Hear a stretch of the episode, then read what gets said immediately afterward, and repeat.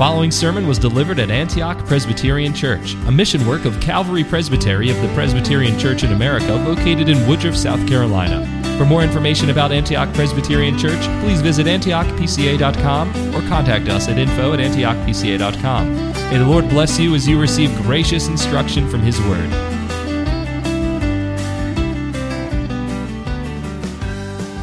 I'd like to say, first of all, a, a, a, sincere thank you to you for inviting me to share fellowship with you today. It's a real joy to be here to meet some of you and the many families and the children who have come to worship here. May the Lord richly bless this congregation. Um, I suppose we're all more familiar with the first passage that we read than the second. We're familiar with the day of Pentecost and the events that took place when all the disciples were gathered together after Jesus had ascended to heaven. We're familiar with the fact that the Holy Spirit was poured out of heaven and he filled the disciples, and they were filled with the Spirit. They began to speak in other tongues. Peter, filled with the Holy Spirit, uh, preached a sermon with the consequence that as God operated through the people as they listened, 3,000 people were converted. They came to faith in Jesus Christ. We're also familiar with some of the controversies that, that are over the day of Pentecost. And I think that that's unfortunate. One of the mistakes that I think people make is that they fail to connect the day of Pentecost with the finished work of Jesus. Jesus died on the cross. He rose again the third day, he ascended to heaven, and then the Spirit was poured out, not just as a consequence, but we should look at that as part and parcel of the work that Jesus came to fulfill. And uh, we, another problem uh, in trying to understand the day of Pentecost is that we fail to see it in its Old Testament context. That's what I'd like to do today, to go all the way back and to look at uh, Thanksgiving this is Thanksgiving week. It's a special time in your culture. I wish it was a special time in my culture. It's not. Um, it's because I guess that, we, that your culture, your, your country has been more willing than mine to go all the way back to those times after the Reformation when the feasts that were, the many, many feasts that were celebrated by the Roman Catholic Church, they were thrown out at the time of the Reformation and they were replaced by one or two special events, one of which was Thanksgiving because it was felt appropriate for the community at large to give thanks to God for all that He had done. And of course, your culture has continued that with, the, with that recognition that we depend on God for everything that we have for our food, for our harvest, for our health, and for our strength. And so I hope and I'm quite sure that for you, Thanksgiving is not just uh, a celebration of something, but it, it, it is full of significance and meaning. But so it was in the Old Testament as well. The people of God were ordered, they were commanded to give thanks to God. There's one way of remembering what God has done, and that is by making it an annual celebration, just like you do. The people of Israel did the same, a time when they were to never forget what God had done for them. I want us to think about the three connected feasts that we read about in this chapter, how they connect with what God had done in the past, but I also want us to see how these three feasts they prefigure what God was going to do in the future. And of course, by that I mean how he was eventually going to send his only begotten Son into the world, who was going to be crucified and be buried and rise again on the third day. And how these three feasts in Leviticus 23 are almost reenacted in a way in the death and the resurrection or, and the, the ascension of Jesus Christ and the coming of the Spirit on the day of Pentecost. So, what were these three feasts? Well, we begin with the day of uh, the Passover, the time of the Passover. The Passover, of course, was the time when the children of Israel they remembered how God, through Moses, had delivered them from the bondage and the cruelty of the Egyptians. We know the story. Even the youngest, I'm sure, here today knows the story of Moses and how the God sent the plagues on Egypt and how each one of them had no effect on the cruel, wicked Pharaoh who refused to let the people of Israel go until the tenth plague, where God uh, decided he chose to put to death the firstborn male uh, of everyone in Egypt. And there was only one way in which God's people were going to escape this plague, and that was by taking a lamb a year old without blemish and they were to kill it, they were to take its blood, and they were to paint it on the doorposts of their house. Then they were to roast the lamb, they were to eat it with their coats on, ready to go. They were to eat it with bitter herbs and unleavened bread. And that was the night that the angel of the Lord came to, uh, to Egypt. And when he saw, that's what God says, when I see the blood on the doorposts, I will pass over that house. So every house in Egypt lost the firstborn male except those who had listened to the voice of God and who had done as he had directed. And sure enough, we know the rest is history. They escaped, they were delivered from Egypt, they, they fled Egypt, and they went across the Red Sea into the wilderness and eventually into. But that night, that occasion was to become an annual feast. They were never to forget how God had eventually delivered them from the bondage and the cruelty of the Egyptians. It was to take place on the 14th day of the first month, which is around about the end of March. But it wasn't just a looking back. It was God's way of announcing to his people that he was going to work beyond his promise to take them into the promised land. It wasn't just a thanksgiving, it was an act of faith. It was something which they, in which God was speaking to them about an event that was still to come.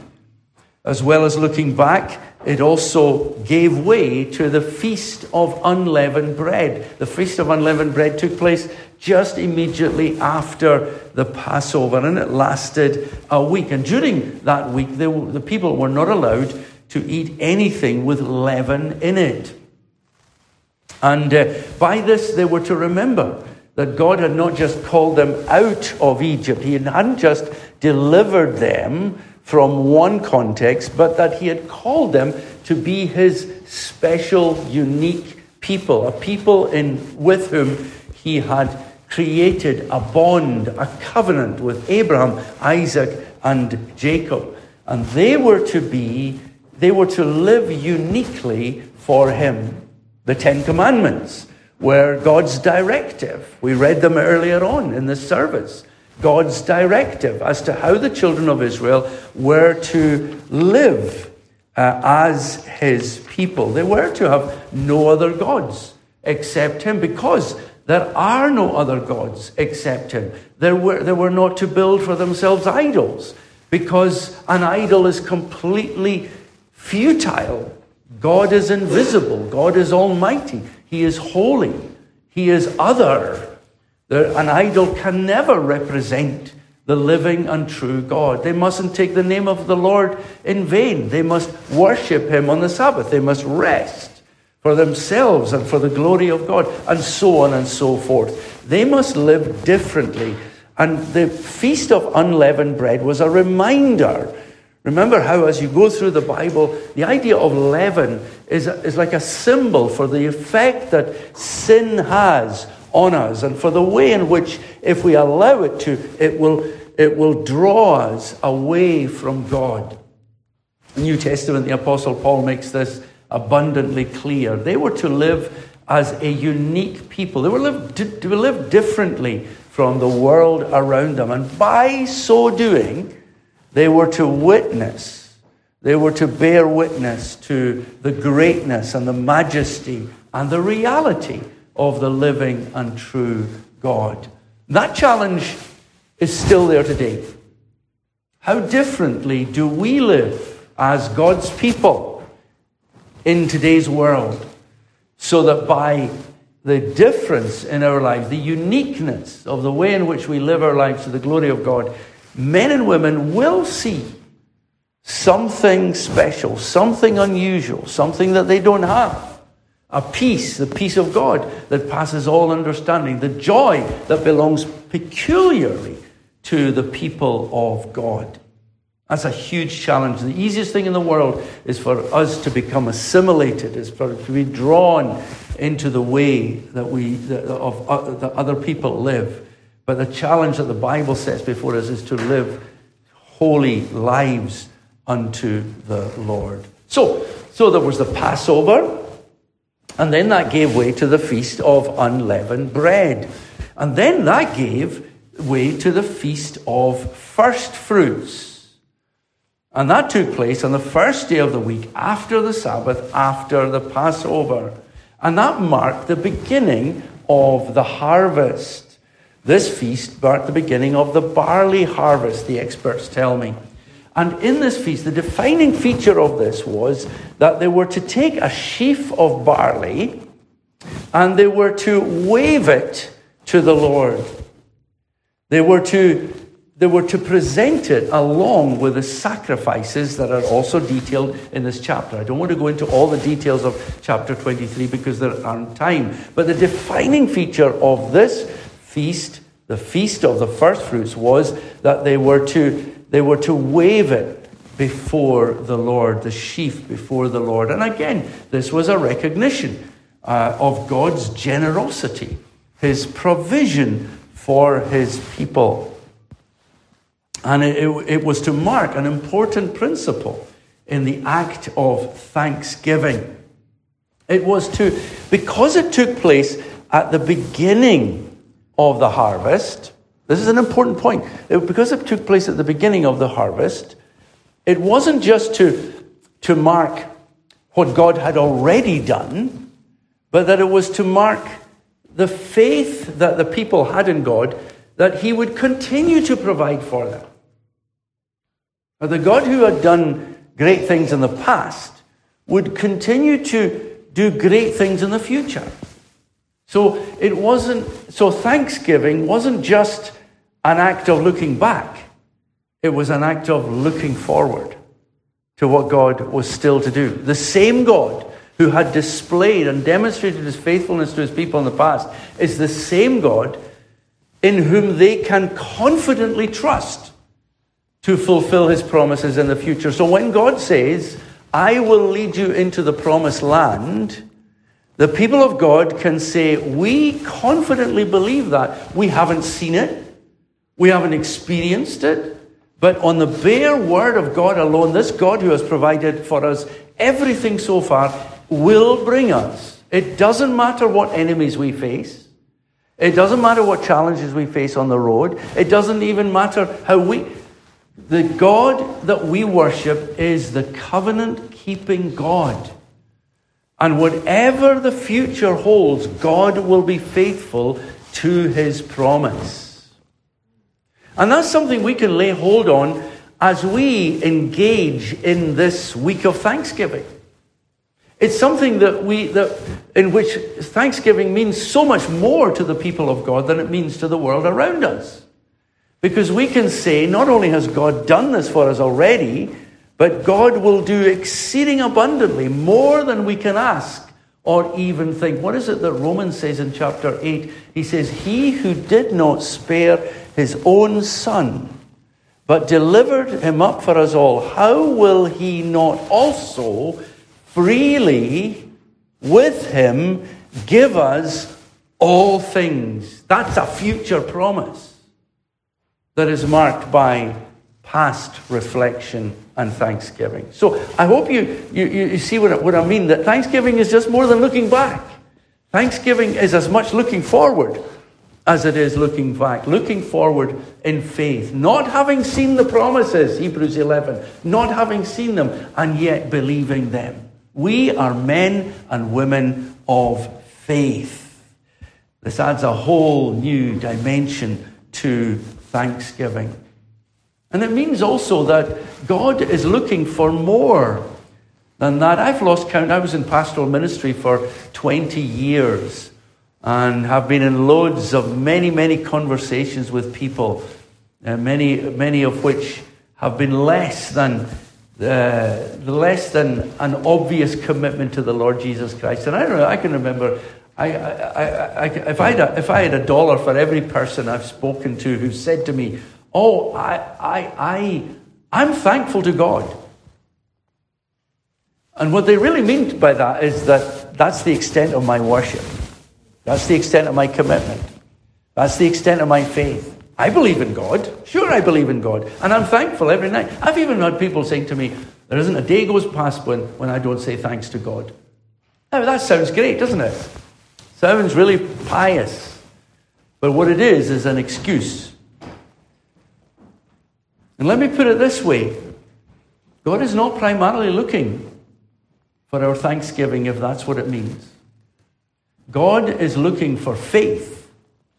Faith which listens to his word and responds to his command to believe in the Lord Jesus Christ.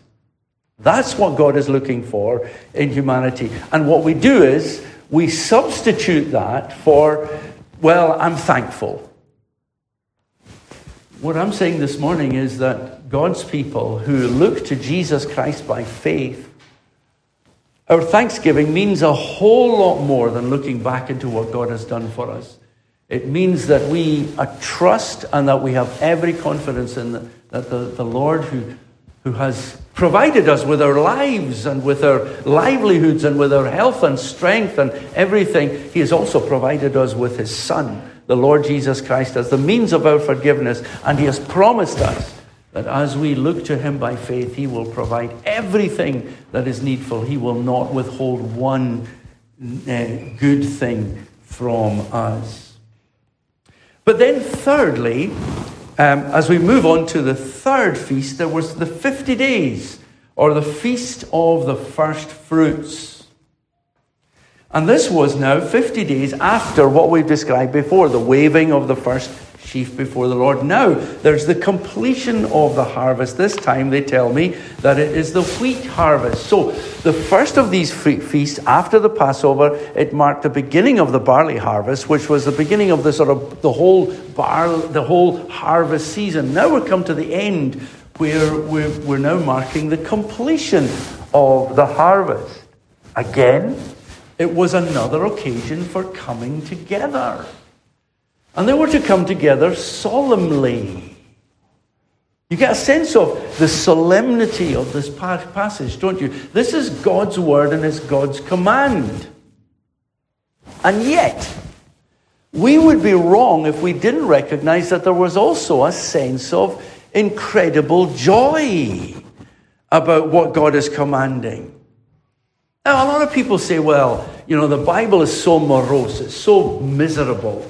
God clearly wants us to be miserable people. That's not what I see in the Bible at all. I see what I see in the Bible is that God commands his people to rejoice in the Lord always. And yet it is a solemn rejoicing. How can these two be these two things be? Is one not an antithesis of the other? No, it isn't. Worship is the most solemn experience that we can engage in. And yet, worship is the most joyful experience that we can engage in because it's in worship that we not only find out how holy and how unapproachable God is, it is also the occasion when we discover that through Jesus Christ we have access into this grace in which we stand and we rejoice in the hope of the glory of God. Deuteronomy chapter 12 is, is, a, is most fascinating chapter. And uh, if you haven't read it recently, then, then when you go home this afternoon, read it. It's the most fascinating chapter.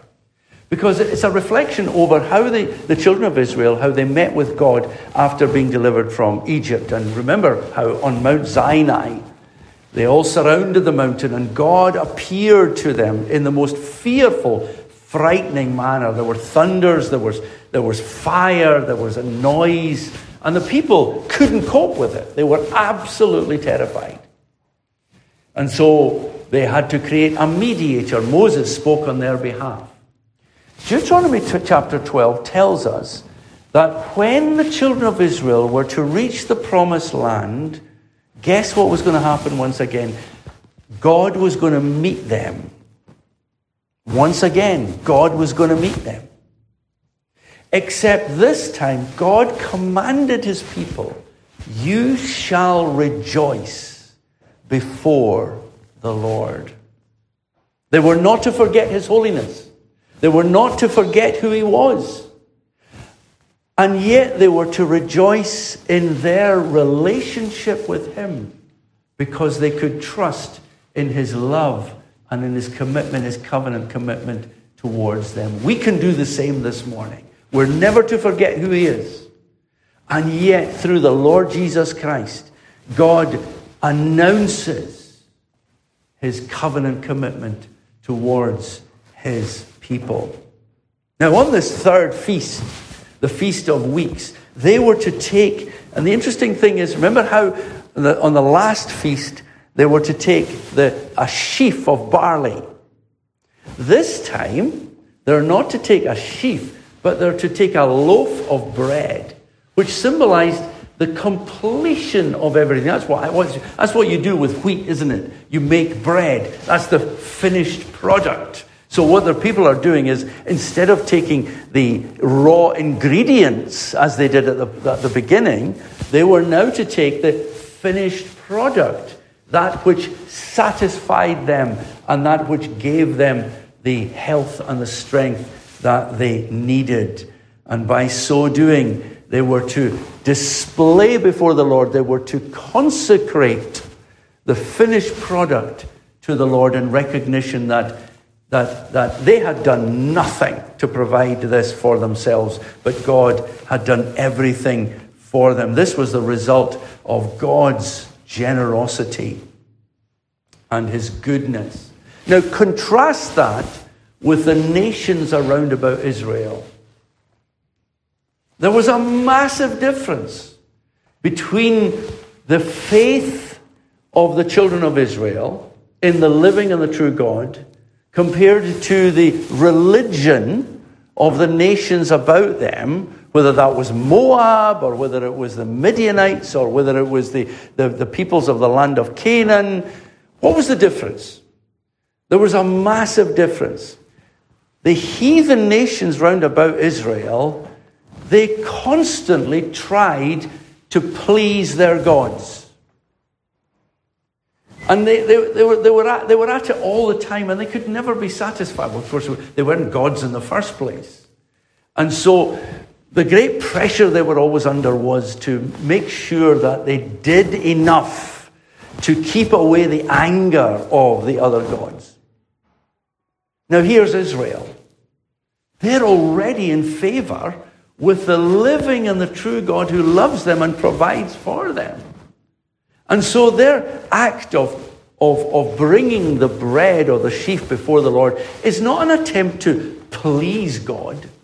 It's not an attempt to win his favor, but it is a way of saying thank you for your bounty and for your generosity and for your great love, your covenant love that you have bestowed upon us.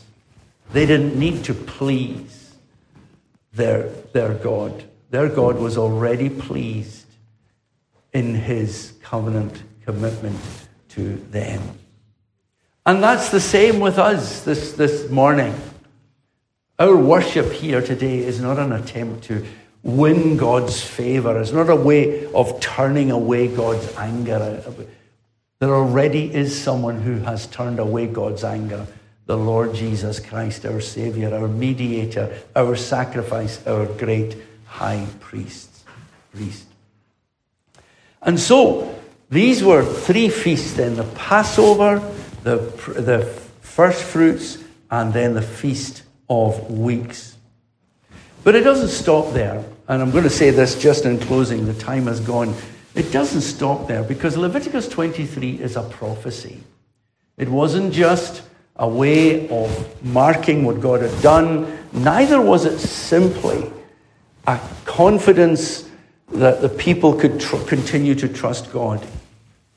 God is speaking to the whole world in Leviticus 23, and he's announcing a glimpse. He's giving his people a glimpse of what he is one day going to do. And we are so privileged to be able to look back through the lens of the New Testament and to see how each of these three feasts was fulfilled in the coming and in the death and in the resurrection and in the ascension of the Lord Jesus Christ. How do I know that?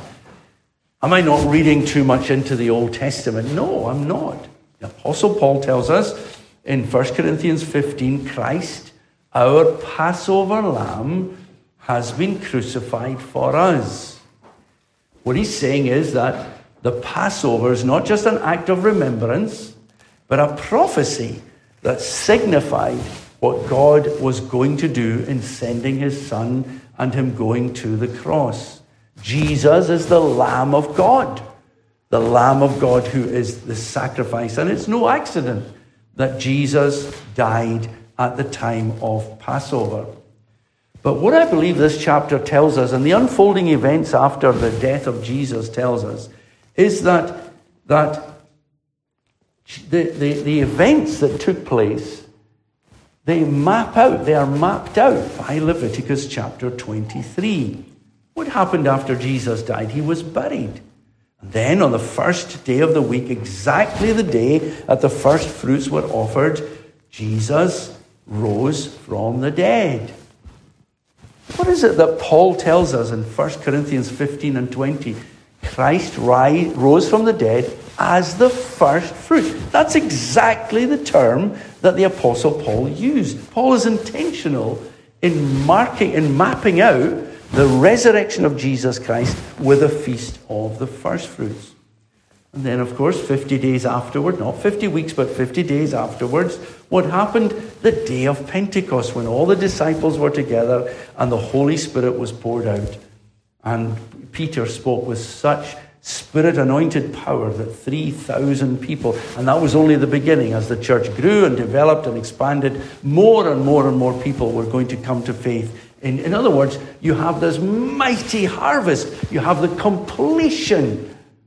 Just like the bread was offered to God, that was presented before the, God, before the Lord. Here is the finished product, the faith of thousands of people, the result, the harvest of Jesus' death.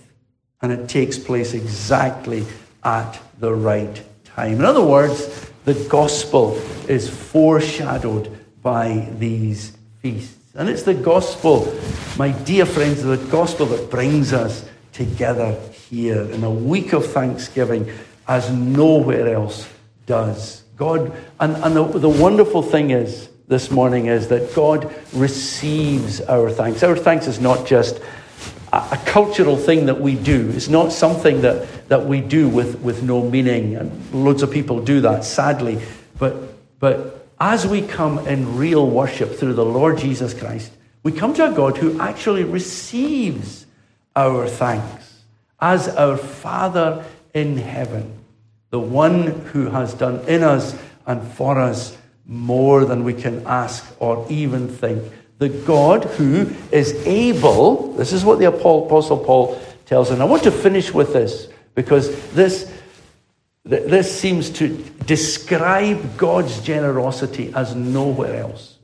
The God who is able to make all grace abound to you, so that having all sufficiency in all things at all times, you may abound in every good work.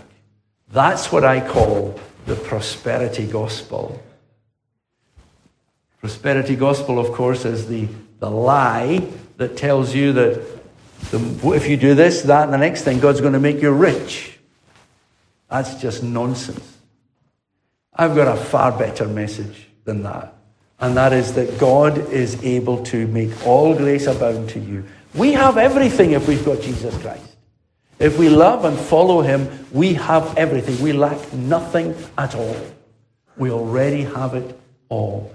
And God has promised us everlasting life in the Lord Jesus Christ. Now, if that isn't a reason to give abundant thanks to God, then I don't know what is.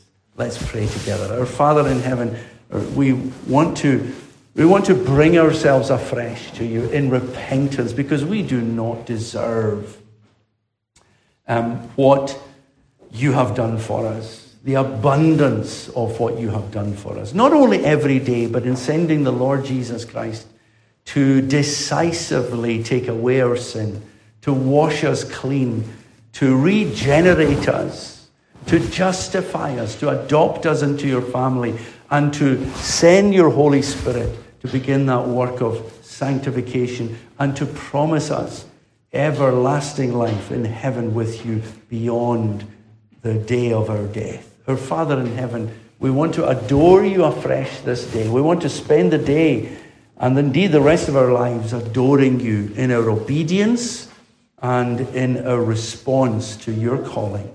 Our Father, we pray that this day and always will be a day in which we render our gratefulness to you. In Jesus' name, Amen. Thank you for listening to this sermon from Antioch Presbyterian Church. We are located in the historic Cashville community of Woodruff, South Carolina, near the intersection of South Carolina Highways 101 and 417. For more information about Antioch Presbyterian Church, please visit antiochpca.com.